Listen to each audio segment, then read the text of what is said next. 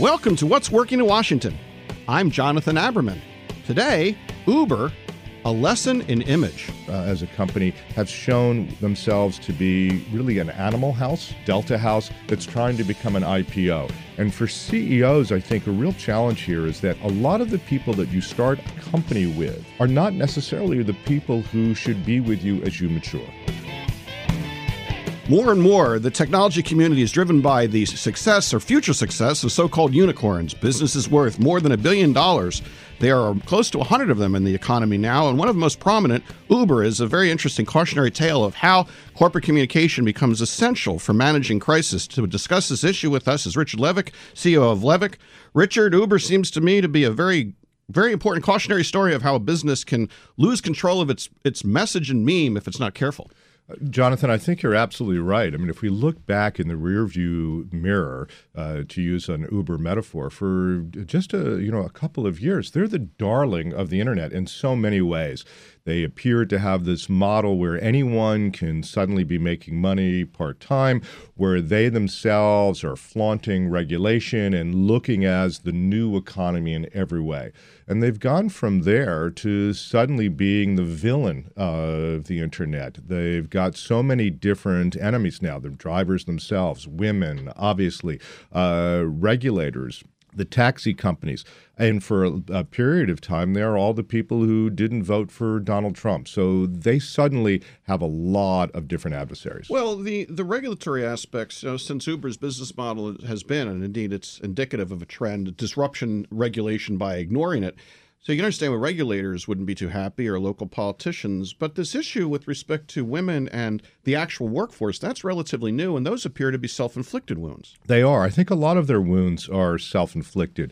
I think one of the reasons why Uber is so helpful, if you will, to the rest of us is that not only technology companies, but certainly Silicon Valley, but all companies should study them closely. On the Susan Fowler issue, the former engineer who had filed the harassment claims with HR, which were ignored at Uber, uh, at Uber, and uh, that wrote the uh, brilliant documentation of it on her own blog, uh, and has subsequently been uh, a communicator that has uh, uh, been quoted in, in, investigations in the New York Times and others.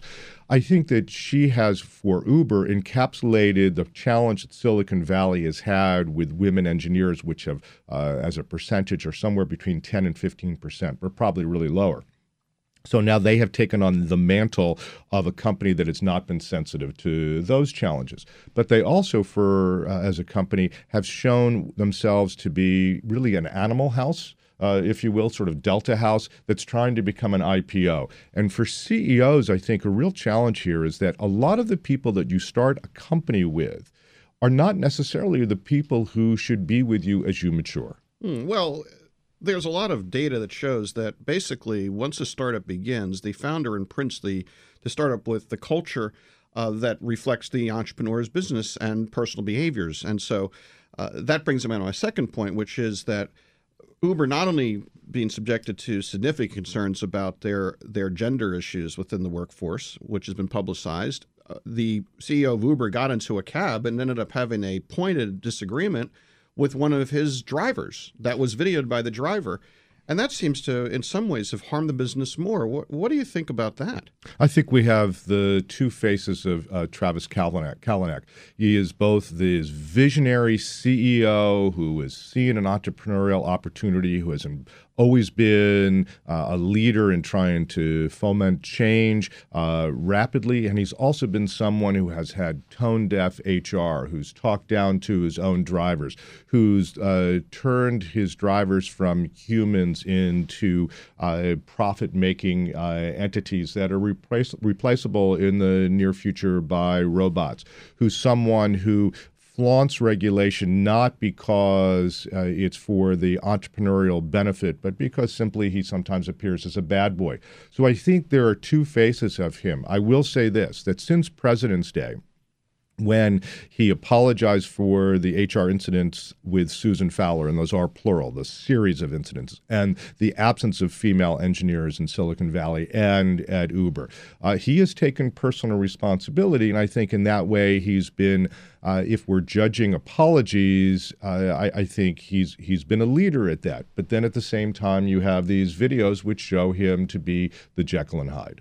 It seems to me, Richard, that what we're seeing in effect is that entrepreneurship, certainly high tech entrepreneurship, but all forms, really begins with an individual or group of individuals that are fearless and are trying to break things.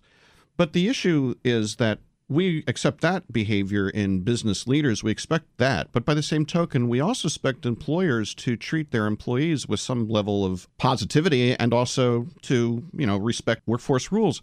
Do you think that Uber, uh, as a company that's now valued at close to seventy billion dollars, basically has been is being forced to grow up and act the way you know any significant company of size would have to act. Uh, absolutely. And I think this is a challenge for a lot of Silicon Valley companies before you make it, if you will, before you reach that promised land your creativity, your entrepreneurship, the way you do things individually, individualistically, uh, is applauded. But once you start to become a mature company, something else is expected of you. We also have this age of transparency. You know, Thomas Edison was no angel. I wonder if he wouldn't have, in fact, been uh, appear as an Uber CEO if, in fact, technology existed today. The way he uh, dealt with employees, the way he dealt with his wife, the way he dealt uh, with uh, technology and patents. And, uh, you know, those are issues that make us wonder how many of the historical icons would survive in the age of transparency. Well, it sounds to me that you're exactly right. It's an era of transparency. And you and I have talked about this in other segments. The world of information is now so rapidly moving. Isn't this another example of why businesses need to always be taking close looks at their social media presence and what people are saying about them? Well, I think it means two things. Yes, absolutely. They need to be tracking social media, and very few companies do. If you look at any number of issues, uh, you look at Wells Fargo, you look at fracking, you look at Keystone, uh, you look at the Mylan EpiPen, all of those issues, there were canaries in the coal mine. You could have seen those issues uh, appearing beforehand. But it also means that we really have to look at ourselves. It's remarkable how quickly everything is changing, and just because the change agent thinks that they're leading the change, leading the charge, doesn't mean that they will always be in front. Even Susan Fowler, who so articulately brought these challenges to the forefront, is now on her blog in her latest post dealing with the issue that some people are calling her an elitist. And she's, uh, I think, accurately referring to her uh, working class roots and how she worked her way through uh, university. But we love to raise our heroes and then shoot them down. Well, that is a phenomenon that we could cover at another segment for sure. That is the American way. We like setting people up so we can beat them up. But more importantly, for all of you that are business leaders or business owners, never mistake in this modern world of instant information, people are watching you, holding you accountable at times and ways you can only imagine. Get ready and be prepared is a message that was brought to us today by our guest, Richard Levick, CEO of Levick. Richard, thanks for joining us. Thank you. We believe there's such a need for authentic information that's positive and useful. You know, there are many, many people here in the DC region who get up every day and just get after creating new things and are committed to making our community better. My producer Tracy Madigan and I speak with people every day that tell us amazing stories of that they want to share about the progress they're making, the things that they care about, and why they're proud to be part of the greater Washington community. I'm Jonathan Aberman. See you next week. I'm out.